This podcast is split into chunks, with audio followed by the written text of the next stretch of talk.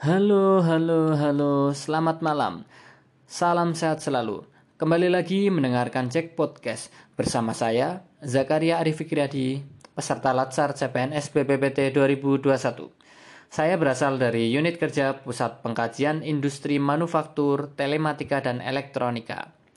E-jurnal ini berisi tentang cerita keseharian saya selama mengikuti Latsar. Hari ini tanggal 8 Juni 2021 sesi sinkronos Latsar masih bersama Ibu yang baik hati Ibu Dr. Anda Sinta Dame Simanjuntak Master of Arts untuk melanjutkan diskusi terkait dengan nilai-nilai dasar PNS yaitu aneka. Seperti biasa, kegiatan di hari ini dimulai dengan sebuah quotes yang menarik yang disampaikan oleh Bu Sinta. The most useful asset of a person is not a head full of knowledge, but a heart full of love with ears open to listen and hands willing to help. Kurang lebih artinya adalah sebagai berikut. Aset berharga manusia tidak hanya berupa pengetahuan yang ada di otaknya, namun juga dengan hati yang penuh dengan cinta, dengan telinga yang terbuka untuk mendengar, dan tangan yang selalu siap untuk membantu.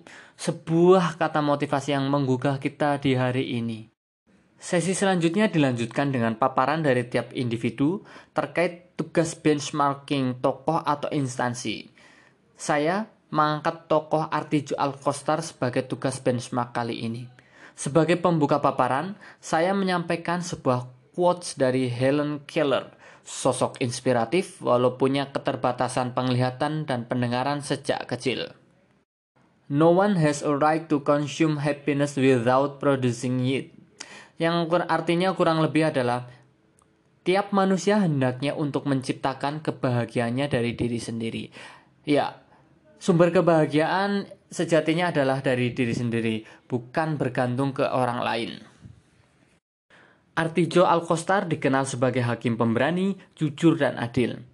Artijo juga dikenal sebagai sosok yang bersih dan ditakuti oleh koruptor saat dirinya masih bertugas di Mahkamah Agung banyak koruptor yang enggan menggunakan haknya untuk melakukan peninjauan kembali ke Mahkamah Agung karena mayoritas yang mereka upayakan dalam peninjauan kembali tersebut banyak yang malah diperberat hukumannya sehingga ini memberikan efek jera kepada para koruptor.